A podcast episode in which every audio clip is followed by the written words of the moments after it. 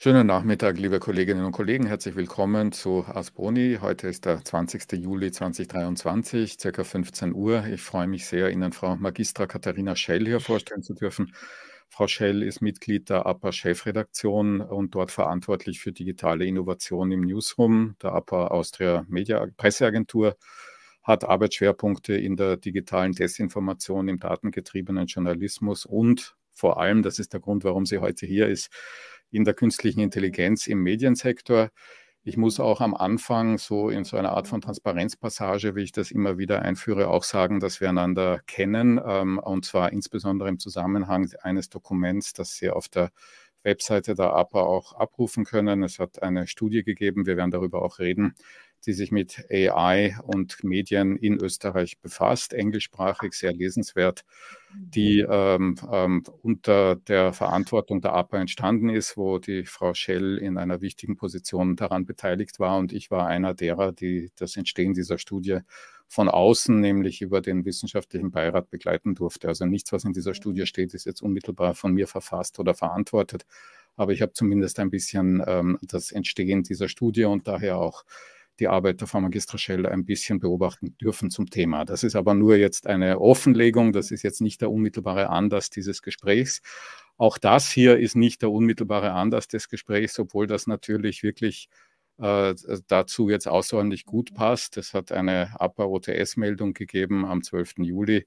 Diejenigen, die hier zusehen, sehen Sie auch gerade eingeblendet. Eine Pressemeldung, dass nämlich die K I-Leitrichtlinie der, ähm, der A P A zum Umgang mit äh, künstlicher Intelligenz verändert worden wäre. Damit bin ich jetzt endlich beim Anlass dieses Gesprächs. Das, der Anlass dieses Gesprächs war nämlich, dass ich mich vor einiger Zeit doch äh, sehr interessiert damit auseinandergesetzt habe, wie mit Stand März zweitausendzweiundzwanzig die Austria Presseagentur Leitlinien zum Umgang mit künstlicher Intelligenz entwickelt hat, und diese Leitlinien, die also den Anlass äh, dieses, der Einladung gebildet haben, sind, wie ich jetzt also in der Vorbereitung erfreut habe lernen dürfen, mit Stand Juli zweitausenddreiundzwanzig ähm, äh, aktualisiert und verändert. Und ich will Ihnen nur ganz kurz zeigen, wie, wie viel da geschehen ist. Also in den Leitlinien zweitausendzwölf hat das Dokument insgesamt so an die zehn Seiten und ist in Bezug auf die äh, konkreten Richtlinien und Leitlinien doch noch recht abstrakt, während es jetzt also mit Stand Juli zweitausenddreiundzwanzig sich, was die Seitenzahl betrifft, ungefähr verdoppelt hat und auch was den Stil dieses Dokuments betrifft, doch nach meiner Lektüre sehr verändert hat. Da stehen jetzt nämlich wirklich auch konkrete äh, Handlungsrichtlinien und konkrete, sozusagen im Redaktionsalltag, aber auch im Lektürealltag relevante äh, Richtlinien oder Anleitungen drin und nicht mehr nur abstrakte Grundsätze. Und darüber habe ich mich gefreut, denn darüber werden wir jetzt reden. Frau Schell, vielen, vielen lieben Dank fürs Kommen. Ähm, wie ist es denn zu dieser Überarbeitung der Leitlinien gekommen und was hat sich aus Ihrer Sicht verändert? Wir waren ja mit der ersten Version unserer Leitlinie sehr früh dran und haben die auch aus einem ganz konkreten Anlass damals erstellt. Ähm, unsere Bildagentur Picture Desk hat einen Personensuchfilter auf K I-Basis entwickelt. Stichwort Gesichtserkennung.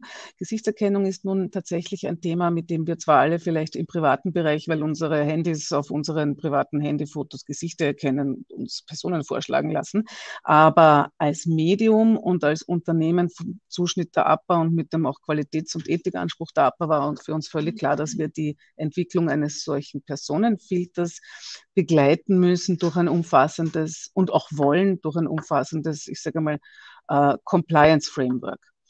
Ähm, und das Ergebnis war die erste Version der Leitlinie, die Sie, ähm, die Sie erwähnt haben und wie Sie auch erwähnt haben, die noch, also die sozusagen sehr allgemein auf, auf Grundlagenempfehlungen und Grundlagenaussagen sich beschränkt hat, die aber also sehr wichtig sind, nämlich einfach einmal zu sagen, wenn die A P A als Unternehmen und als Medium etwas mit K I macht, was sind denn die wesentlichen Prinzipien, die immer eingehalten werden müssen? Ja. Und da haben wir natürlich mit Begriffen zu tun, die wir im, im Sprechen über K I sehr oft hören.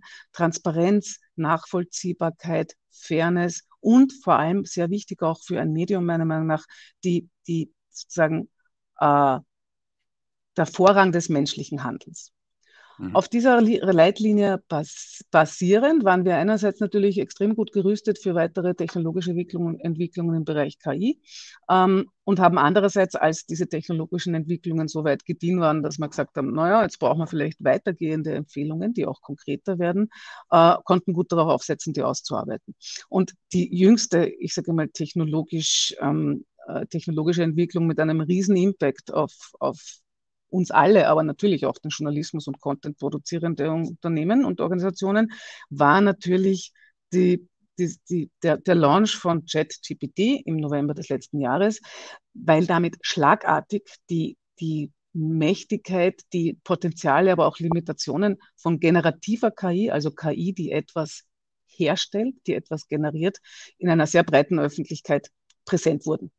Und natürlich auch in einer Öffentlichkeit innerhalb der A P A. Ähm, deswegen haben wir mh, beschlossen, dass wir nicht nur sozusagen nach außen weiterhin auch ganz klar darlegen wollen, wie gehen wir mit, mit so einer Technologie um, welche Regeln, welche Rahmenbedingungen verordnen wir uns dafür, sondern auch tatsächlich für die Kollegen und Kolleginnen bei uns im Haus, die natürlich, so wie ganz viele andere Leute, mit diesen Dingen mal experimentieren, weil der Zugang eben durch diese, das Chat-Interface von ChatGPT so niederschwellig ist. Die nächsten ähm, äh, Neuerungen waren dann ja unter anderem der, der Chatbot von, von Microsoft Edge und jetzt ganz, ganz neu in Österreich auch verfügbar Google Bard, also man kann es mit Google chatten. Das ist etwas, wo wir äh, uns quasi dafür zuständig und verantwortlich fühlen, dass wir den Kollegen und Kollegen auch sagen, auf was müsst ihr achten, was bitte gerne tun und was bitte nicht tun. Und das ist eigentlich eine Hausaufgabe, die sich meiner Meinung nach so ziemlich jedes Unternehmen und jede Organisation auch verordnen sollte, strategisch nachzudenken, dies ist der Stand der Technologie im Bereich K I, ähm, das könnten wir damit tun oder was können wir damit tun, was ist sinnvoll, was nicht und was wollen wir auf keinen Fall tun, weil es nicht, ich sage mal, zu uns passt oder weil es halt Konsequenzen haben könnte, die, die, die schädlich sind und nicht nützlich. Und diese strategische Arbeit dann aber auch in Empfehlungen und Aussagen und, und ähm, Leitlinien zu gießen, um die nötige Orientierung zu bieten. Das ist etwas, das wir, glaube ich, regelmäßig künftig machen müssen. Wir werden diese Leitlinie sicher auch weiterhin weiter aktualisieren und an die technologischen Ge- Gegebenheiten anbinden. Ich würde gerne noch was über die Motive, bevor wir mhm. dann über die Inhalte dieser ja. Leitlinien ähm, reden, reden. Und zwar über die Frage, warum es die eigentlich gibt. Denn auf den mhm. ersten Blick ist das natürlich was, was möglicherweise so als eine Art von Wettbewerbsnachteil gesehen werden könnte, weil man halt natürlich, wenn man sich so eine Regel selbst gibt, ähm, auch die Einhaltung irgendwie mhm. sicherstellen muss. Und das produziert Kosten. Zunächst einmal bei der Vermeidung des äh, Brechens der Regeln und dann zweitens bei der Durchsetzung der Regel, falls sie doch irgendwann mal nicht eingehalten werden würde. Und was wiegt diese Kosten auf aus Ihrer Sicht? Also warum ist es das wert? Im Fall der A P A ganz klar das eigentliche Kapital, das wir als Medium und als Unternehmen haben, nämlich die Vertrauenswürdigkeit. Also unsere aktuelle Strategie für den K I-Bereich lautet ja auch nicht umsonst uh, Trusted A I, also vertrauenswürdige K I. Ähm, das ist ein Feld, wo sehr wenige Leute sich wirklich gut auskennen. Ich zähle mich auch zu denen, die sich eigentlich nicht gut auskennen. Ich habe allenfalls eine Ahnung davon, was K I für den Journalismus bedeutet oder bedeuten kann, aber ich bin jetzt auch keine K I-Expertin. Das ist auch ein Feld, das natürlich für Verunsicherung sorgt. Ich sage, wenn es jetzt vor allem um, um generative K I geht, dann haben wir oft so zwei Grundhaltungen. Entweder totale Euphorie, das ist alles super, das ist alles toll, das kann alles, oder eigentlich eine ausgeprägte Verängstigung. Was wird das mit uns tun? Was wird das, was bedeutet das? Ähm, Aus Sicht der A P A und auch aus Sicht der A P A-Chefredaktion sind beide Grundhaltungen nicht wirklich empfehlenswert. Ich bin Journalistin, ich bin weder dazu, also mein Job ist es nicht, euphorisch zu sein und mein Job ist es nicht, mich zu fürchten. Mein Job ist es, mir Fragen zu stellen oder Informationen anzuschauen, äh, zusätzliche Informationen einzuholen, das Ganze zu kontextualisieren und dann, vor allem in meiner Rolle auch in der Chefredaktion, nötige Entscheidungen zu treffen. Mhm. Äh, ja, und dadurch, dass wir das tun und dadurch, wie wir auch gesehen haben, auch schon die erste Version unserer Leitlinie auch international wirklich beträchtliches äh, Echo erzeugt hat, weil wir wirklich eines der ersten deutschsprachigen Medien waren, die gesagt haben, so, wir haben hier jetzt ein, wir wollen ein neues Produkt entwickeln, das eine ausgeprägte K I-Komponente hat. Und wir wissen, das könnte natürlich auch heikel sein. Also wir wollen ja eben lernen, wie können wir eine K I-Anwendung entwickeln, die vertrauenswürdig, transparent, nachvollziehbare Entscheidung trifft und den Menschen nicht sozusagen intellektuell enteignet. Wenn wir so etwas entwickeln wollen, dann ist es ja total klug, wenn wir uns auch den Prozess anschauen, wie wir das tun und das in eine Leitlinie gießen. Ich bin der Ansicht, dass das kein Wettbewerbsnachteil ist, sondern dass es eher ähm, uns hilft, uns zu positionieren in einer Zeit, wo sich User und Userinnen, glaube ich, sehr bald fragen werden, noch stärker fragen werden, was kann ich eigentlich noch glauben? Also diese Vertrauenskrise in Medien, die haben wir ja schon lange. Damit, darüber reden wir ja seit Jahren. Ich denke, dass durch den, den, die Durchdringung sozusagen der Inhalte, mit denen wir tagtäglich konfrontiert werden, wir alle, ähm, durch K I-generierte, ich sage jetzt einmal, Artefakte, wird diese Vertrauenskrise noch verschärft werden. Und hier als Medium zu stehen und zu sagen, schau, wir haben uns das dazu überlegt, und zwar in auch durchaus sehr einfachen Worten. Und das ist der Grund, warum du uns vertrauen kannst. Das wird für viele Medien ein entscheidender Wettbewerbs- Wettbewerbsvorteil sein, mhm. bin ich überzeugt.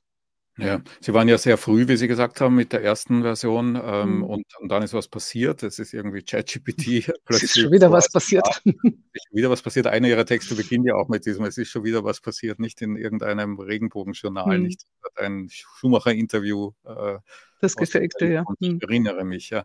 Auch dort ist was passiert. Also auch hier ist was passiert. Es gibt diesen ChatGPT-Moment, von dem manche sagen, es sei sowas wie eine Art iPhone-Moment gewesen. Und spätestens dann, das haben Sie ja auch gesagt, ist es so, dass das ja irgendwie in jeder Redaktion angekommen ist auch mhm. oder angekommen sein muss. Und zwar sowohl als soziales Phänomen wie auch etwas, was möglicherweise den eigenen Arbeitsalltag irgendwie äh, verändern könnte. Mhm. Ist die A P A äh, jetzt also nur früh gewesen und alle anderen kommen jetzt nach? Oder ist es so, dass äh, der österreichische Medienmarkt nach Ihrem Eindruck, nach Ihrer Kenntnis darauf jetzt nicht so reagiert, dass jetzt alle anderen auch fang, anfangen, Leitlinien zu machen? Oder ist es vielleicht sogar drittens so, dass die A P A-Leitlinien einfach übernommen werden?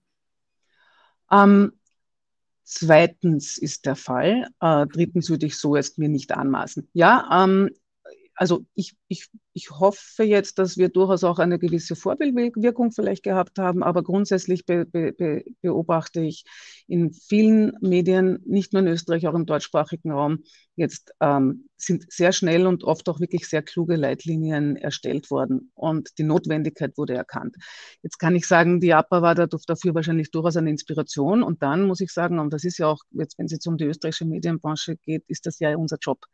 Wir verstehen uns ja als Dienst, Dienstleisterin, aber auch sozusagen Produktionspartnerin der, der österreichischen Medienbranche. Das ist eigentlich einer unserer Kernaufträge. Und deswegen ist das ja nur gut, dass wir so früh damit da waren und andere Medien etwas haben oder auch andere Unternehmen etwas haben, an dem sie sich orientieren können. Ich würde vielleicht noch gern einmal ganz kurz zurückgehen auf die Frage, wenn man sich sozusagen Prinzipien verordnet, hemmt man sich dadurch denn nicht? Ähm, das könnte man vielleicht so sehen, nur auch da muss man sagen, dass wir auf Auf, so zu, auf, auf sehr klaren und ehernen Prinzipien, auf Basis von sehr klaren Prinzipien operieren, das ist ja für die A P A und gerade für die A P A-Redaktion auch nichts Neues. Ähm, weil die A P A-Redaktion arbeitet ja seit jeher äh, auf Basis des A P A-Statuts und in dem sind redaktionelle Grundsätze verankert. Die klingen jetzt sehr global, ähm, aber sind nichtsdestotrotz also zentral. Und zwar ähm, Ausgewogenheit, Äquidistanz, Ähm, Zuverlässigkeit, Vertrauenswürdigkeit, ähm, äh, Unvoreingenommenheit. Das sind alles Begriffe, die eigentlich auch im Diskurs über K I und im, im, im Sprechen über K I immer wieder zentral sind. Und deswegen, glaube ich, tun wir uns auch relativ einfach. In Wirklichkeit geht es auch in vielen Fragen, wenn wir nachdenken über K I und Medienethik und und so weiter, geht es darum, Werte, die wir immer schon vertreten und die unser tägliches journalistisches Tun bestimmen, also bestimmend beeinflussen, in, eine, in, in, die, in die nächste Phase zu transponieren. Ja. Und mhm. deswegen geht es uns eigentlich sehr gut damit. Ja, aber jetzt ist es ja halt so, dass natürlich dann in diesen äh, Leitlinien, wenn es dann um die Anwendung geht, zum Beispiel mhm. bei der generativen A I, ich bin also jetzt in der aktuellen Fassung mhm. ähm, der Leitlinien, dann da schon auch sehr konkrete Elemente enthalten sind, die könnte man entgegnen, wenn man, ich mache das jetzt einfach mal aus rhetorischen Gründen, die, die halt irgendwie schon auch Einfluss auf den Markt haben und bestimmte Innovationen be- be- verändern oder nicht zulassen. Nicht? Also wenn Sie schreiben, Nutzungshinweise für die Redaktion, die A P A-Redaktion und A P A-Picture Desk verwenden keine Textbausteine von generativer K I in Textmeldungen und Bildbeschreibungen und keine K I-generierten Bilder oder Videos. Zitat Ende. dann, äh, dann hat das natürlich Auswirkungen auf die mhm. Ersetzbarkeit von Journalistinnen und Journalisten durch K I. Ne? Denn wenn, wenn, wenn, die, wenn darauf Wert gelegt wird, dass das immer Menschen sind, die das produzieren und nicht die K I, dann braucht man diese Menschen. Wenn man umgekehrt dann in Deutschland sieht, dass es dort äh, Ankündigungen großer Medienunternehmen gibt, Dutzende oder Hunderte Journalistinnen zu entlassen und durch K I zu ersetzen, dann fehlt dieses Potenzial, mhm. also dieses rein ökonomische Potenzial hier. Mhm. Und auch da muss man sich dann, also kann man sich fragen, muss man nicht, aber kann man sich fragen, ob es das wert ist sozusagen, nicht? Und das hat jetzt eigentlich mit den Werten, die Sie vorher gesagt haben, ja nicht zwingend, oder könnte man argumentieren, nicht zwingend was zu tun, weil Äquidistanz und äh, Transparenz und so weiter, Objektivität könnte man, wenn es eine solche K I-Lösung denn gäbe, ja auch K I-gestützt generieren und nicht nur ähm, nicht nur durch humanen Einsatz, mhm. oder? Ähm, ja, also erstens, wenn es sie denn gäbe. Ähm, ja, zweitens, ja, wichtiger Einschub, ja. Äh, zweiter Einschub, die, äh, die, die, die das gilt aber auch der Mensch übrigens, nicht? Auch der Mensch genau, produziert ja, nicht. Ja. Ja. Ja, Nein, ja. also wir wissen ja, wo die Bias in den Modellen herkommt. Die, die haben, da sind ja nicht die Algorithmen oder die Modelle schuld, sondern da ist die Gesellschaft schuld. Wenn ich gefragt werde, wie können wir den da Daten Bias in Daten vermeiden, sage ich, ja, indem wir die Gesellschaft verändern.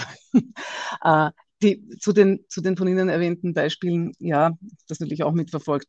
Es, ich würde gerne die K I-Strategien von großen Unternehmen sehen, die sagen, sie, sie trennen sich von hunderten Mitarbeitern, weil das die K I besser kann. Ich bin mir nicht sicher, ob die besonders ausgefeilt ist, diese K I-Strategie.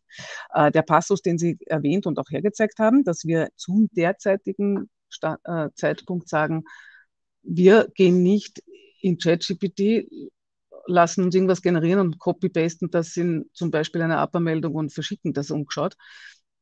Das hat eigentlich auch schon wieder sehr viel mit unseren grundsätzlichen Prinzipien zu tun, zum Beispiel im Vier-Augen-Prinzip. Das ist aber sicher auch ein gutes Beispiel dafür, dass wir da vielleicht bald wieder mal eine Aktualisierung machen, denn wir entwickeln natürlich auch gerade derzeit ähm, journalistische Use-Cases für den Einsatz von generativer K I. Hm. Was meine ich damit? Wir haben uns in der Redaktion und im Haus und mit anderen Kollegen und Kolleginnen sehr gut überlegt, wo könnte denn, wie Sie es auch genau gesagt haben, K I-gestützter Journalismus funktionieren und würde uns helfen. Ähm, und da gibt es viele, viele Use Cases. Keiner davon, aber wirklich keiner davon, heißt aber, die Maschine schreibt eine journalistische Story, Story anstatt des Menschen. Weil das mhm. funktioniert aus ganz, ganz vielen Gründen nicht, die wir, für die wir wahrscheinlich jetzt nicht genug Zeit haben.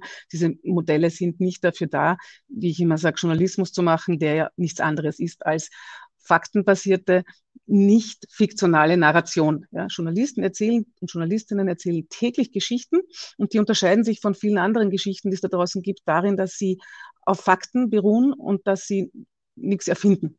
Und genau dieses auf Fakten beruhen und nichts erfinden ist ja natürlich im Bereich der generativen K I ein, ein, ein Thema und wird es auch noch länger sein. Und deswegen ist genau dieser Use Case, der am exzessivsten da draußen gehypt wird, ja, wir brauchen keine Journalisten mehr, weil die Maschine geht auf die Pressekonferenz des Bundeskanzlers. Das ist ein Use Case, den halte ich für, ich weiß jetzt nicht, ob Utopie oder Dystopie, aber halt nicht für nicht umsetzbar. Viele, viele kleine Dinge in, in ich sage einmal, der journalistischen Wertschöpfungskette, Ähm, sind aber natürlich, ähm, das gibt es Stationen, wo wir K I-gestützt effizienter und schneller, vielleicht auch besser ja, werden können. Sicher mhm. sogar auch besser. Äh, und daran arbeiten wir gerade. Und das setzen wir aber in unserem gesicherten Abbauraum um. Da gehen wir nicht in irgendein Webinterface, wo wir uns vielleicht nicht mal die Privacy Policy durchgelesen haben. Tun das natürlich und da gehen wir aber nicht wohin, wo dann äh, mir zum Beispiel Google sagt, alles, was du in dieses Dialogfeld mit unserem Chatbot eingibst, werden wir für drei Jahre speichern und außerdem lesen es unsere Prüfer mit. Das ist zum Beispiel aus journalistischer Perspektive natürlich ein No-Go, ja, sondern wir arbeiten an, an sicheren, auch für uns vertrauenswürdigen Lösungen in unserer A P A-Sphäre und wenn die fertig sind oder wenn die zum Testen bereitstehen, dann werden die auch getestet und eingesetzt von unseren Kollegen und Kolleginnen. Und dann wird die entsprechende, äh, der entsprechende Part der Richtlinie, Leitlinie natürlich modifiziert werden. Ne? Dann wird mhm. da drin stehen, könnt's machen mit dem und dem und dem Tool von der A P A, aber euch muss auch klar sein, Vorrang des menschlichen Handelns, eins unserer Basisprinzipien, also umgeschaut wird überhaupt nichts publiziert, was mit Hilfe einer Maschine produziert wurde, sondern das Vier-Augen-Prinzip, in diesem Fall ein Augenpaar muss immer ein Mensch sein. Ja? Und das wird dann eben präzisiert werden.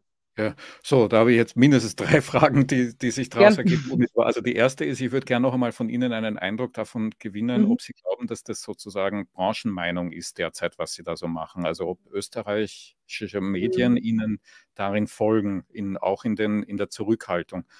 Zweitens, ob Sie nicht den Eindruck haben, dass Sie, wenn Sie große Lösungen wie ChatGPT et cetera von Beginn an ausschließen, riskieren, dass sie den Markt einfach verpassen, weil es mhm. eine so enorme Dominanz halt von äh, mhm. Google, Microsoft und so weiter hier gibt und man da mit europäischen oder dann gar österreichischen Lösungen ja. äh, irgendwie halt äh, vielleicht hinten nach ist.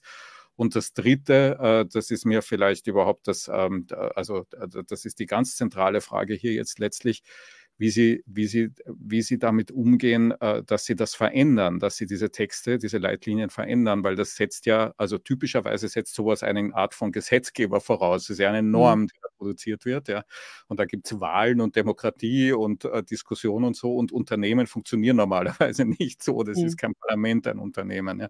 Also da geht es, äh, also wie, wie, und es gibt Interessensgegensätze auch im Unternehmen. Wie ja. bildet man das dann in einer solchen Leitlinie so ab, dass am Ende alle sagen, es ist richtig? Ja, ähm, die letzte Frage kann ich ganz schnell beantworten. Wir haben, äh, die A P A ist ja ein großes Unternehmen, ähm, mhm. vor allem wenn man es vergleicht mit nationalen Nachrichtenagenturen unseres Zuschnitts in anderen Staaten. Und wir sind ja, die, Redakt ich sage immer, die Redaktion ist natürlich das Allerwichtigste und sozusagen der Nukleus und die Existenzberechtigung der A P A. Aber wir sind ein sehr großes Unternehmen mit einigen Tochter, äh, Tochterfirmen im Bereich I T, im Bereich äh, P R-Services, Datenbanken, Medienbeobachtung. Ähm, Und wir haben äh, derzeit eine Taskforce A I, die äh, Vertreter und Vertreterinnen aus all den Bereichen der A P A, inklusive auch Vertreter und Vertreterinnen aus unserer Forschungs- und Entwicklungsabteilung, äh, aus unserer Technologiefirma, ähm, unser Chief Digital Officer, all diese Menschen sitzen zusammen und reden genau über diese Themen.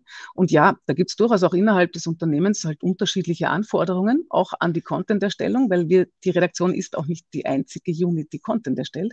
Aber genau dafür gibt es diese, diese auf Geschäftsführungsebene sozusagen etablierte Taskforce, in der das gemeinschaftlich entschieden wird. Und das hat wirklich sehr gut funktioniert. Ich war selbst irgendwie beeindruckt von uns, wie, wie gut und schnell wir halt diese neueste Entwicklung, generative K I, abbilden konnten. Ne? Mhm. Und da gab es durchaus ähm, ausführliche und intensive Diskussionen. Mhm. Äh, aber uns ist klar, dass diese Diskussionen auch weitergeführt werden. Es ist generative K I oder das gesamte Feld K I ist auch so ein wunderbares Beispiel dafür, dass äh, das mit der Digitalisierung und ihrer Folgen, das wird nie aufhören. Ja.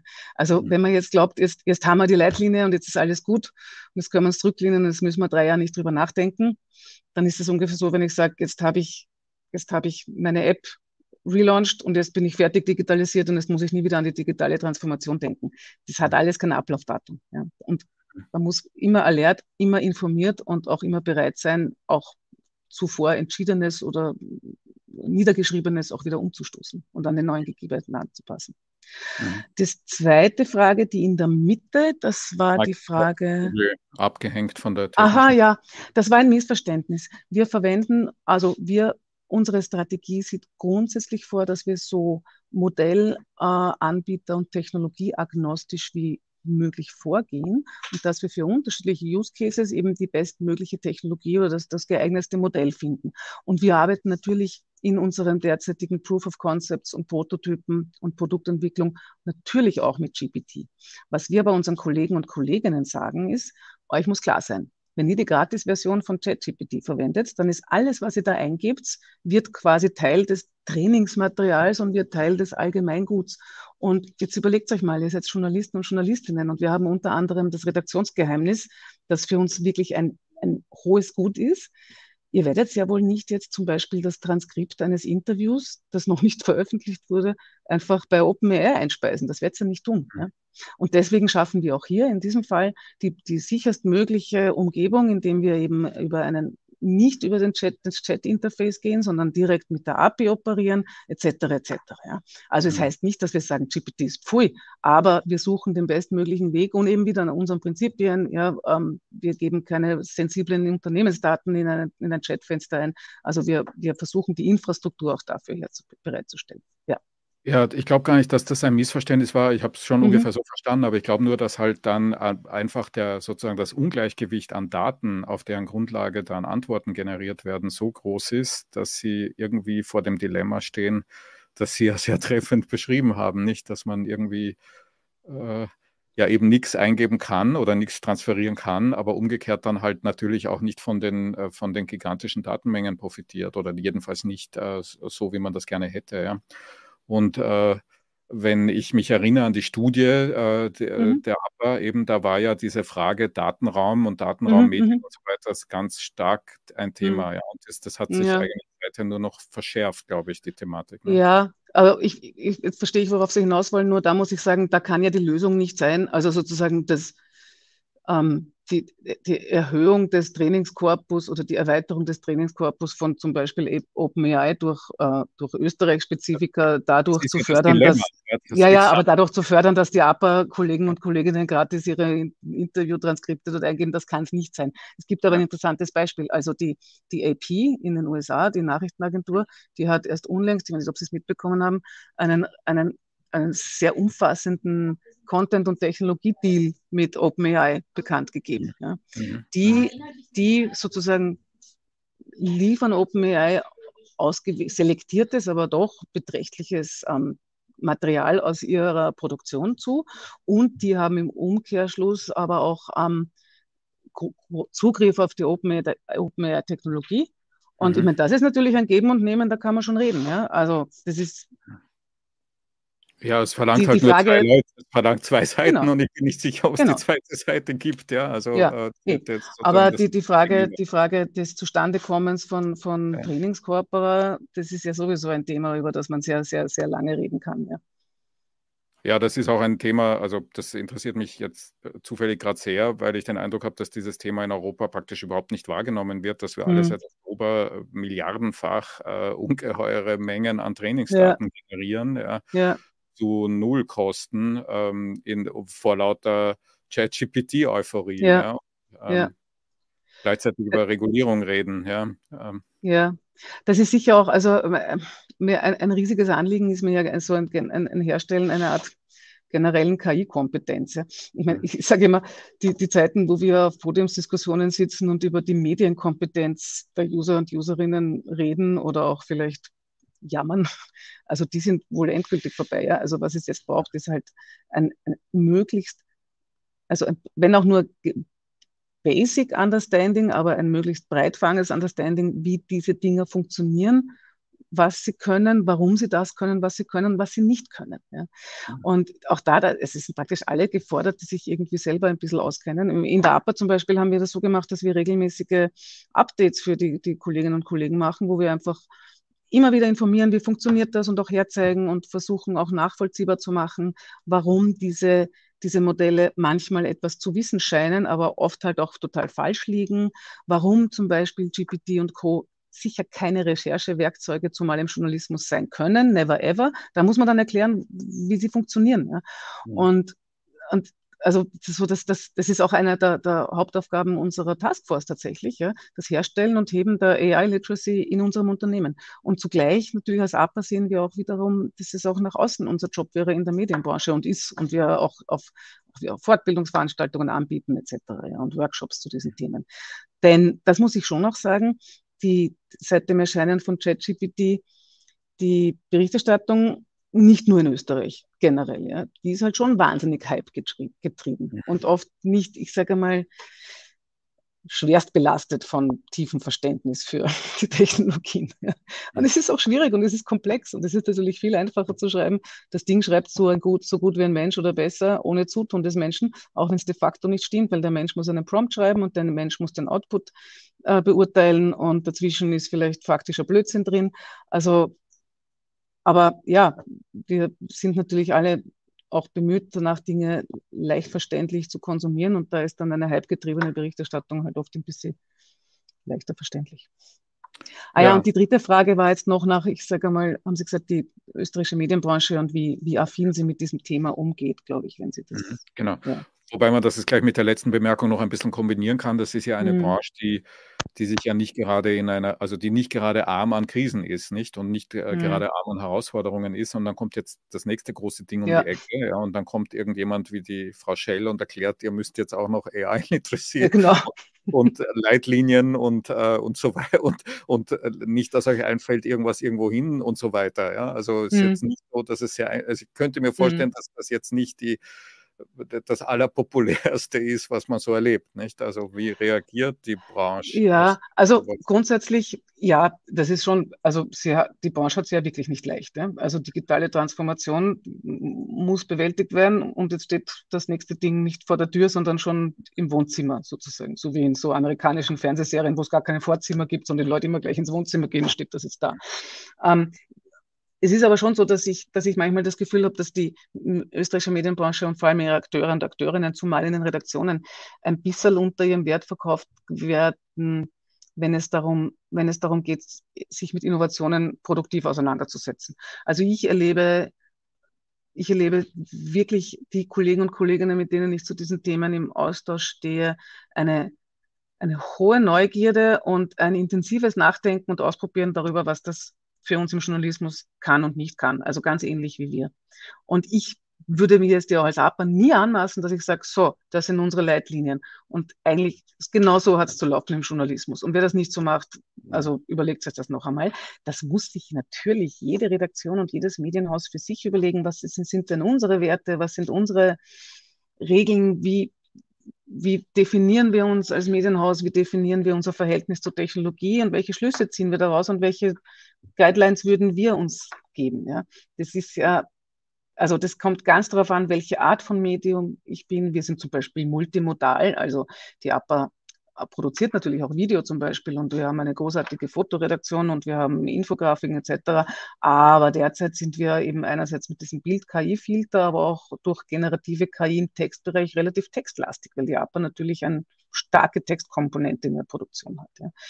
Mhm. Also das, das, das, das, die Botschaft ist eigentlich nur, dass sich wahrscheinlich kein Medienunternehmen ersparen sollte, diese Nachdenkarbeit und dieses Entscheiden, was wollen wir und was wollen wir nicht. Ja. Was ja. dann da drin steht und zu welchen Schlüssen man kommt, das ist sehr unterschiedlich, glaube ich, im Output. Ja. Es, es wäre mir ferngelegen, zum Ausdruck bringen zu wollen, dass irgendwie die österreichischen Redaktionen sich nicht mit dem Thema auseinandersetzen mhm. oder sowas Ähnliches. Das Gegenteil wollte ich eigentlich sagen. Aber ich wollte eher nochmal zurückkommen, auch auf die kaufmännischen Komponenten. Mhm. Also es ist nicht nur so, dass die Redaktion nachdenkt, sondern dass auch eben die kaufmännisch Verantwortlichen nachdenken. Und wenn die dann irgendwie eben irgendwo lesen, vielleicht brauchen wir ja zehn Prozent der Journalistinnen übermorgen nicht mehr und ersetzen mhm. sie durch irgendwas oder nicht, weil wir das in den Leitlinien entsprechend steuern. Ja. Dann ist das schon eine Frage, die man jetzt äh, nicht nur auf die redaktionelle äh, Komponente ja. runter, äh, runterbrechen kann. Ne? Ja. Also wenn, wenn das ein Management denken, also denken würde, dann hoffe ich, dass es trotz allem einen Businessplan dafür gibt und dann kommt man vielleicht drauf, dass es, dass man es vielleicht oder doch nicht macht, weil es vielleicht gar nicht so viel billiger ist. Das muss man schon bedenken. Ja? Also das ist ja, nur weil ChatGPT gratis ist, ist ja der, der der systematische Einsatz und die systematische Nutzung solcher Technologien mitnichten gratis. Ja. Mhm. Und man braucht ja tatsächlich in Teilen auch einfach neue Skills, neues Know-how und neue Rollen im Unternehmen, um das nutzen zu können. Das ist auch nicht gratis. Ja. Mhm. Und also da, das, diese, ich, ich beschäftige mich ja schon relativ lang mit zumindest K I-gestützter auch Automatisierung im Journalismus und diese Fantasien, ich, ich programmiere ein Regelwerk, das mir Geschichten automatisch ausspuckt auf Basis von Daten und dafür spare ich mir zwei Leute ein. Ich habe das nicht nur bei uns nicht gesehen, nie. Ich sehe auch sonst praktisch kein Beispiel, wo das funktioniert, weil ähm, diese Technologie skaliert zwar sehr stark, aber der initiale Aufwand und die Wartung solcher Projekte sind auch beträchtlich und auch da brauche ich Leute, die das machen. Ja. Hm. Ähm, hm. ja. ja. Das ist der Grund, warum ich gesagt habe, ich hätte gern von, von der ProSieben Sat eins Gruppe zum Beispiel, würde ich gerne die A I-Strategie lesen, weil also die, die, die die Begründung damit, sehr vielen Menschen, äh, sich von sehr vielen Mitarbeitern und Mitarbeitern zu trennen, weil das jetzt alles die K I macht. Ich bin mir nicht sicher, ob das auf dieser, sozusagen in dieser jetzt zugegeben banalen Paraphrase, ob das jetzt so wahnsinnig für das bisherige Produkt spricht, ehrlich gesagt. Ja. Aber Ja. Ich weiß nicht, ich beobachte halt nur jetzt, wenn Sie erlauben, aus der Parallele der Uni-Welt, mhm. ja, würde ich mhm. gerne was reinholen, nicht? Also es könnte ja auch sein, dass, die, dass der Wettbewerb gar nicht so sehr das andere Medienhaus ist, sondern dass sich ein Trend äh, wiederholt, den wir ja beim Aufkommen des Internet und der sozialen Medien auch gesehen haben, mhm. nämlich, dass die WettbewerberInnen plötzlich irgendjemand um die Ecke sind, also nicht mhm. professionelle Me- Menschen und nicht professionelle Medienhäuser, sondern irgendjemand, ja. Ja, die halt relativ gut sind im Promptschreiben, ja, oder und denen es völlig egal ist, ob das jetzt, äh, ob das jetzt äh, von ChatGPT oder von Google oder von wem auch immer kommt und denen auch die Ethik und die Normen völlig egal sind und die damit mhm. möglicherweise Effizienzgewinne äh, erzeugen, die sich auf Märkten auswirken. Ganz genau so, wie man das ja bei, sagen manche zumindest beim Aufkommen der Social-Media-Blasen auch erlebt hat, nicht? Das funktioniert halt eben deswegen, weil jeder irgendwas machen kann und man erst zehn Jahre später drüber redet, ob es eigentlich zulässig ist und ob es eigentlich ethisch in Ordnung ist. Ja, und, ja, und ob es gut für die Gesellschaft ist und so. Ja, Sachen. Und so weiter. Ja, also wir kennen, ja. da kennen wir ja alles. Ja, und hat aber ja. trotzdem eigentlich jetzt dreißig Jahre praktisch unbeeindruckt in Europa stattgefunden, äh, trotz ungeheuerlich vieler Diskussionen über Regulierung, über die wir, wenn Sie mögen, ja auch noch reden können. Mhm. Aber ich würde gerne wissen, äh, ob Sie meine Sorge, ich will es jetzt nochmal so, oder meine ja. Beobachtung, ja, dass das hier möglicherweise auch passieren würde, äh, können, ob sie die teilen, ja, oder ob die sonst irgendjemand teilt, ja. Ja, also ich, ich bin da irgendwie so, so merkwürdig gelassen, weil ich, ich habe ja meine journalistische Laufbahn ähm, begonnen als Medienredakteurin der A P A und habe jahrelang über Medien geschrieben. Und ich erzähle immer, als ich angefangen habe, im Jahr zweitausend über Medien zu schreiben, da habe ich permanent Meldungen geschrieben, wie X Y hat jetzt auch eine Website und X Y hat jetzt ein News- Newsportal. Ich erinnere mich zum Beispiel, dass die Libro-Gesellschaft hat damals ein Nachrichtenportal gegründet. Mhm. Ja. Und dann sozusagen... Lion C C hieß das, nicht? Lion C C, ganz ja, recht. Ja. Ja. Äh, gibt es halt heute nicht mehr. Es ist, es ist dann die Bubble geplatzt und dann hatte ich wieder viel zu schreiben und aus was. Oder wenn ich mich erinnere an ähm, als Twitter quasi eine Realität wurde, haben sich wirklich europäische Nachrichtenagenturen und auch wir selbst natürlich die Frage gestellt, ja, ist das jetzt, brauchen wir jetzt keine Nachrichtenagenturen mehr, weil alle machen jetzt ihre eigenen Nachrichten. Generell Social Media, die Tatsache, dass halt wesentliche Akteure und Akteurinnen, vor allem im Bereich der Politik, dadurch einen Kanal, einen direkten Kanal zu Usern und Userinnen gefunden haben und sozusagen die Medien als Vermittler im Wortsinn umgehen können. Ist das, wie schrecklich ist das für uns? Ja? Und wir sehen aber, dass die Gründe, warum, wenn, wenn Medien in der Krise sind, dann sind nicht unbedingt das die Gründe. Also wir sehen, dass Twitter mit nicht mehr ist. Also Twitter ist keine neue Nachrichtenagentur. Twitter wird derzeit von einem unberechenbaren Menschen sozusagen geführt, würde ich mal sagen. Und man weiß überhaupt nicht mehr, wie, wie viele Meldungen man dort am nächsten Tag konsumieren darf. Ja? Und das ist so ein bisschen der Grund, wo ich mir denke, ja, vielleicht klinge ich dann naiv, aber je, je, je schlimmer, je fragmentierter sozusagen das Informationsportfolio werden wird, mit dem wir jeden Tag fertig werden müssen, ja, desto wichtiger ist es wahrscheinlich, dass es immer noch ein paar Medien gibt, die sagen, wir tun das, wir machen Journalismus und wir machen den so. Und deswegen, wenn du dich informieren möchtest und nicht nur berieseln möchtest oder wie auch immer, dann komm zu uns. Äh, ich weiß, es klingt naiv, aber ehrlich gesagt, es funktioniert seit zwanzig Jahren, diese, diese Einstellung. Und mhm. ja, was natürlich trotz allem notwendig ist, sich mit all diesem, sei es Social Media, sei es einer möglichen Konkurrenz durch Nicht-Branchenplayer, also wie zum Beispiel ein Schreibwarenhändler, der Nachrichten macht, ähm, oder eben generativer K I, ähm, auseinanderzusetzen und, und zu schauen, wie man es für sich nutzen kann. Also nicht hinschauen sollte man auch nicht. Ja. Jetzt ist ja so, dass dieser Hype, wir haben es schon angesprochen, den, der da irgendwie im Oktober oder wann immer entstanden mhm. ist, ja eine lange Vorgeschichte hat und dann irgendwie jetzt langsam vielleicht auch wieder abflacht, aber parallel läuft zu einem anderen Hype, nämlich dem, der in meinem unmittelbaren Umfeld stattfindet, dem regulatorischen Hype. Mhm. Nicht? Also es ist ja so, dass man eigentlich, ich habe es eh gerade vorher gesagt, seit dreißig Jahren ja versucht, dieses Phänomen Digitalisierung auch irgendwie mit Regeln einzufangen. Manche davon sind gesetzlich und das gilt auch für die A I-Regulierung. Nicht? Die, mhm. die, da gibt es jetzt eine lustige Parallelität zwischen diesem Hype und dem A I-Act. Und meine Frage an Sie wäre, ob eigentlich bei dem, was Sie in den Leitlinien da produzieren, äh, rechtliche Erwägungen eine irgendwie eine Rolle spielen. Also hat das äh, Einfluss oder spielt die, der, der juristische Hype praktisch in einem Paralleluniversum zu Ihrem praktischen, schrägstrich ethischen Hype? Nein. Und das sind so die Schnittstellen. Ja. Also eine ist offensichtlich, die D S G V O ist ganz sicher eine Schnittstelle, mhm. aber darüber mhm. hinausgehend, wo sind so die Schnittstellen? Ähm, also wir beobachten natürlich sehr aufmerksam, vor allem rund um den äh, A I-Act, aber auch andere Entwicklungen, was sich regulatorisch tun könnte. Mhm. Ähm, ich persönlich bin dafür juristisch nicht ausreichend gebildet, aber in unserer Taskforce ist ja zum Glück auch unsere Hausjuristin Mitglied und die, glaube ich, hat momentan Tag und Nacht nichts anderes zu tun. Und die ist dann eben wiederum genau die, wo wir diese Expertise haben. Hinzu kommen aber auch noch zum Beispiel Austauschtermine, äh, Lectures et cetera, wo wir uns mit externen Experten und Expertinnen austauschen, um, um die, die die Prozesse, die derzeit auf unterschiedlichen Ebenen im Bereich der Regulierung ähm, passieren, rechtzeitig und rasch für uns auch einordnen zu können. Weil mhm. wir natürlich, auch wenn ich sage, diese Leitlinie wird demnächst wahrscheinlich eh schon wieder aktualisiert werden, weil sich so viel tut, da wo wir können, versuchen wir natürlich antizipierend zu arbeiten.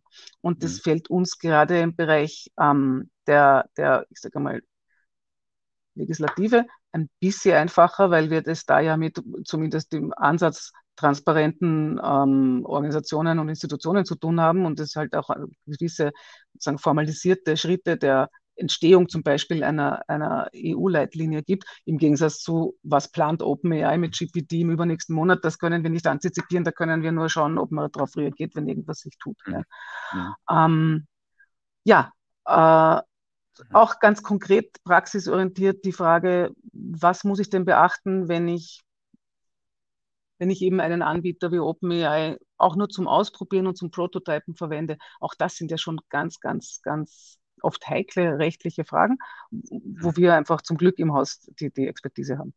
Ja, und gibt es eine Position der A P A oder der Branche oder wird es sie geben zu dem, was sie sich vom Gesetzgeber oder vom, von der Regulierungsbehörde, mhm. nicht? Also unser mhm. Staatssekretär kündigt ja an, es würde bald eine A I-Behörde ja. geben, was Sie sich von denen erwarten oder wünschen oder von denen fordern würden? A I-Behörde, das klingt irgendwie so, wenn ich das höre, wäre ich schon ganz beklommen.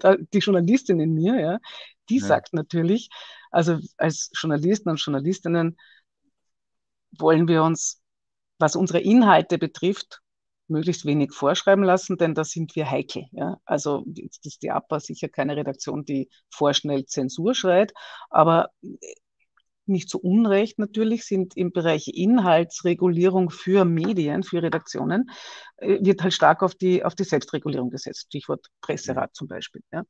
Und das hat eine Tradition und das hat seine Berechtigung und auch da muss ich auch äh, zwecks Transparenz offenlegen, ich bin selbst auch sogar, also ich bin selbst auch Mitglied im, im Senat eines Presserats. Ja? Äh, und es ist ja nicht so, dass Redaktionen deswegen, Journalismus in Österreich deswegen im rechtsfreien Raum passieren würde. Es gibt ja zahlreiche gesetzliche Grundlagen, ähm, denen wir ohnehin unterworfen sind. Ja. So, also Mediengesetz und you name it. Ja. Ist auch etwas, wo wir regelmäßig für unsere Mitarbeiter und Mitarbeiterinnen Schulungen anbieten, Nachschulungen und das in Präsenz halten. Ähm, jetzt ist eigentlich eher die Frage, die ich mir immer stelle als juristische Laien, aber eben interessierte Journalistin, sind die Regelungen, die jetzt schon für uns gelten, sind die eigentlich alle zeitgemäß? Oder müsste man nicht da auch mal schauen, ob da nicht irgendwas, also was ist mit der, das Recht am eigenen Bild, so als Beispiel, ne? Mhm. Persönlichkeitsschutz. Kommt da irgendwo A I vor? Also müssen wir jetzt eine K I-Behörde gründen und ein neues Gesetz machen oder sollten wir uns nicht die bestehenden Regelungen anschauen, ob die noch zeitgemäß sind und so weiter? Sollten wir vielleicht, spreche ich jetzt nicht für den Presserat, aber als Mitglied des Presseratssenats, den Ehrenkodex für die österreichische Presse uns einmal anschauen, ob der eigentlich alle technologischen Möglichkeiten und sozusagen möglichen Verstöße gegen einen Ehrenkodex noch beinhaltet. Also manchmal geht es mir einfach ein bisschen zu schnell mit, vor allem jetzt auf der nationalen Ebene, nach neuen Regulierungen rufen, nach neuen Behörden rufen, anstatt einmal sich hinzusetzen, einen Schritt zurückzumachen, mit ein bisschen Abstraktionsfähigkeit zu überlegen, welche Regeln haben wir denn schon und funktionieren die noch? Ja. Mhm. Mhm. Das, das würde ich sehr begrüßen. Und was wäre das richtige Forum für dieses Reflektieren? Wäre das der Presserat oder ist das die Hoch, sind das die Unis mhm. oder ist das äh, der, der Fötz oder wo, wo, wo legt man das an? Also wäre ich Medienpolitikerin, würde ich jetzt eine Enquete vorschlagen, aber das ist jetzt natürlich unzulässig ja, polemisch. Ja, aber ich glaube auch nicht, dass das so von denen, die bei diesen Enquetes waren, als Erfolgsgeschichte, oder von vielen von denen, die da dabei waren, so als Erfolgsgeschichte verbucht ist. Ne? Ja, die Nachhaltigkeit könnte man jetzt in Frage stellen. Nein, ähm, eigentlich alle von Ihnen genannten und noch mehr, die sind ja doch durchaus unterschiedliche Interessenslagen. Ja? Äh, meiner Meinung nach wäre das dann eine Aufgabe der, der, der Politik und der Legislative, diese Interesse, den, den berühmten Interessensausgleich, wenn dann Positionen vorliegen, diesen Ausgleich herzustellen und daneben daran zu gehen, zu schauen, was man tun muss. Ja? Ähm, Ich bin, bin der Ansicht, und das ist ja, das ist ja die Medienbranche auch nicht die einzige und die Informationsbranche. Also es gibt ja kaum einen Lebensbereich, Wirtschaftsbereich, Forschungsbereich, wo, wo auch immer, wo, wo das Thema nicht einen un, un, immensen Impact entwickelt. Und die, die müssen sich alle überlegen, was wünschen wir uns, damit wir künftig zwar unseren Job und unser Geschäft weitermachen können, aber halt im sicheren Bereich sind und Und es eben auch sozusagen nicht eine extreme negative Auswirkung auf die Gesellschaft und uns, uns alle hat. Ja. Äh, die ganze Nation sollte drüber reden, aber das klingt jetzt natürlich wieder ein bisschen nach Sonntagsreden und vielen, vielen, vielen Podiumsdiskussionen, für die wir alle vielleicht gar nicht genug Zeit haben. Genau, und da auch nur bestimmte Leute hingehen können, nämlich die, die sich es mhm. leisten können, auch irgendwie Tagesfreizeit ja. in sowas zu investieren, ja. was auch schon einen ja. Bias erzeugt. Ja. Frau Schell, ich würde in dieser Ratlosigkeit, wenn Sie erlauben, eine kleine abschließende Frage stellen, die man dann in diesem Moment nämlich dann oft hört oder stellt, weil man damit vielleicht Orientierung sich erhofft. Mhm. Gibt es sowas wie eine Best Practice, an der Sie sich orientieren oder an der zu orientieren Sie sich empf äh, Sie empfehlen würden? Also ein, ein Ein Medienraum, ein Medienunternehmen, ein Gesetzgebungsraum, der mit dem Thema besonders gut umgeht, Ihrer Meinung nach? Lass mich kurz überlegen. Ich glaube, es ist so pauschal schwer zu sagen. Mhm. Ähm, sagen wir mal so, eine erfolgreiche Praxis ist ja. meiner Meinung nach eine, das ist auch eines meiner Lieblingsthemen, das ich öfter sage, ist eine, die die K I-Technologie und ihre Auswirkungen und Chancen und Risiken und Potenziale und all das immer im Aspekt der Mensch-Maschine-Interaktion sieht. Weil das ist, wie ich gesagt habe, alle, alle unsere Lebensbereiche, Forschungsbereiche, Wirtschaftsbereiche sind davon betroffen. Aber es geht immer darum, dass Mensch und Maschine interagieren. Und das sind wir ja natürlich auch gewöhnt. Wir interagieren mit ganz vielen Maschinen und ganz oft ist auch schon K I drin und wir denken gar nicht dran. Ja.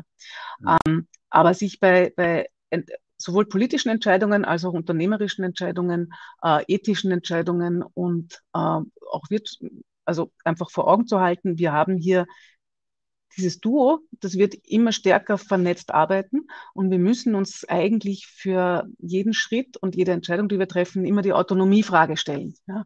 Mensch, Maschine, wer hat wie viel Autonomie? Wie viel ist sinnvoll? Wie viel ist machbar? Ähm, das ist jetzt viel zu abstrakt. Sie wollten, glaube ich, Best Practice ganz, Sie wollten ganz ein, ein Unternehmen hören, das das super macht. Das kann ich Ihnen leider nicht bieten. Aber die, die, die guten, überzeugenden Beispiele, zum Beispiel für Einsatz von K I in der Medienproduktion, von generativer K I, es gibt noch nicht so viele, muss man auch sagen. Das sind die, die sich genau diese Fragen gestellt haben. Mhm. Da habe ich zum Beispiel ein, eine Präsentation eines norwegischen Medienhauses, eines sehr großen, gesehen. Da hat die Kollegin präsentiert, dass gewisse Social-Media-Anreißer bereits komplett automatisiert von einem großen Sprachmodell ähm, produziert und verschickt werden. Und es sieht auch kein Redakteur mehr. Und ich bekomme bei sowas dann so, oh, also mir wäre das zu steil, sage ich mal. Aber die Kollegin hat sehr schlüssig erklären können, warum und warum sie sich in diesem Fall für diese Vorgehen und hundert Prozent Autonomie für die Maschine entschieden haben. Und das finde ich dann überzeugend. Ja. Also da sind wir aber wieder bei diesen klassischen Werten wie Nachvollziehbarkeit, Transparenz und wie auch immer. Aber ja. ja. ja. Also ich habe auch das, höre ich natürlich gern, aber ich habe auch eher jetzt natürlich als Jurist dann eher so das regulatorische, normative mhm. gedacht dabei. Mhm. Ja. Und da fällt mir nur auf, dass man, wenn man jetzt über A I-Regulierung im Allgemeinen redet, gar nicht so sehr nur über Medien, mhm. man nur irgendwie von Feldkirch ein paar Kilometer westlich fahren muss und man ist plötzlich in einer total anderen Welt, weil halt der Schweizer Approach ein deutlich sehr mhm. viel zurückhaltenderer ist, als es der europäische, der E U-Approach mhm. wäre. Und das gilt jetzt nicht nur für die Schweiz, sondern für viele andere Gegenden der Welt auch, dass man dort eher sagt, so wie es ist vorher, daher kam die Frage, gesagt haben, es ist vielleicht klüger, sich einmal anzusehen, was überhaupt schon ja. gilt, ob das überhaupt noch zeitgemäß ist, bevor man irgendwie was Neues schafft. Und ich würde vermuten, dass es das möglicherweise auch in Redaktionen gibt, ja, dass man mhm. sagt, okay, wir schauen uns einmal an, was wir überhaupt haben äh, derzeit, bevor wir jetzt anfangen, sehr proaktiv was Neues zu produzieren. Und da wäre ja. so in die Richtung ging meine Frage sozusagen, also ob Sie außerhalb der A P A Unternehmen oder, oder, oder Regelungsräume sehen, wo Sie den Eindruck haben, dass da besonders reflektiert auf das Thema, wie reguliere ich das, hm. zugegangen wird. Ja. Also mir würde ad hoc nichts einfallen und ich glaube, das Problem ist vielleicht auch ein bisschen, dass die Entwicklung im Technologiesektor momentan wirklich so wahnsinnig schnell geht, dass ja. also die regulierenden Instanzen, die sind... die sind für diese Geschwindigkeit nicht gebaut. Ich meine, das werden Sie ohnehin auch besser wissen. Aber wenn ich überlege, wie lange wir gebraucht haben, wir, wie lange es gedauert hat, bis Persönlichkeitsschutz et cetera, ähm, Verantwortlichkeit, Accountability im Social-Media-Bereich in Gesetzesform gegossen mhm. wurde. Wir haben das ja alle quasi live miterlebt und das war jetzt kein Sprint, sondern eher der berühmt-berüchtigte Marathon in der in der Iron, in der allgemeine Distanz. Ja. ähm, also ich könnte Ihnen jetzt nicht sagen, ja, dir, da gibt es das und das, die sind schon viel weiter. Ja. Mhm. Weil mhm. Ja. Es, es geht alles unfassbar geschwind. Ja, das ja. Habe ich befürchtet, ja. Schade eigentlich, aber, aber ja. umso wichtiger ist es, dass wir da weiter tun, ja, und dass man ja. weiter darüber redet, ähm, wofür ich Ihnen ganz herzlich danke und auch nochmal hier für die, die sehen, einblende. Das hier ist das Dokument, das Sie lesen sollen, wenn Sie über dieses Gespräch hinausgehend sich äh, den Approach der A P A näher ansehen wollen. Frau Schell, ich danke Ihnen ganz herzlich für Ihre Zeit. Ich hoffe, dass wir im Gespräch bleiben ähm, und äh, wenn Sie Lust dazu haben, auch wenn es dann eine dritte Iteration gibt äh, dieses Dokuments oder wenn sich sonst in der Branche was Relevantes tut, würde ich mich freuen, wenn ich Sie nochmal einladen darf. Für heute danke ich Ihnen ganz herzlich, Ihnen, die Sie zuhören, Ihnen, die Sie mit mir gesprochen haben und hoffe, dass wir in Verbindung bleiben, dass Sie interessiert bleiben und vor allen Dingen, dass wir alle so gesund wie möglich bleiben oder so rasch wie möglich, so gesund wie möglich werden. Alles Liebe und Gute und bis bald. Dankeschön. Ich danke, ich danke für die Einladung und das spannende Gespräch. Und ich werde mich jetzt umschauen nach regulatorischen Vorbildern. Das könnte, ich bin gespannt, ob Sie was finden. Ich bin eher ich pessimistisch, ehrlich gesagt. Also ehrlich gesagt, wenn Sie keins kennen, dann werde ich auch keins finden. Okay, gut. Dankeschön nochmal. Tschüss. Dankeschön. Wieder. Wieder.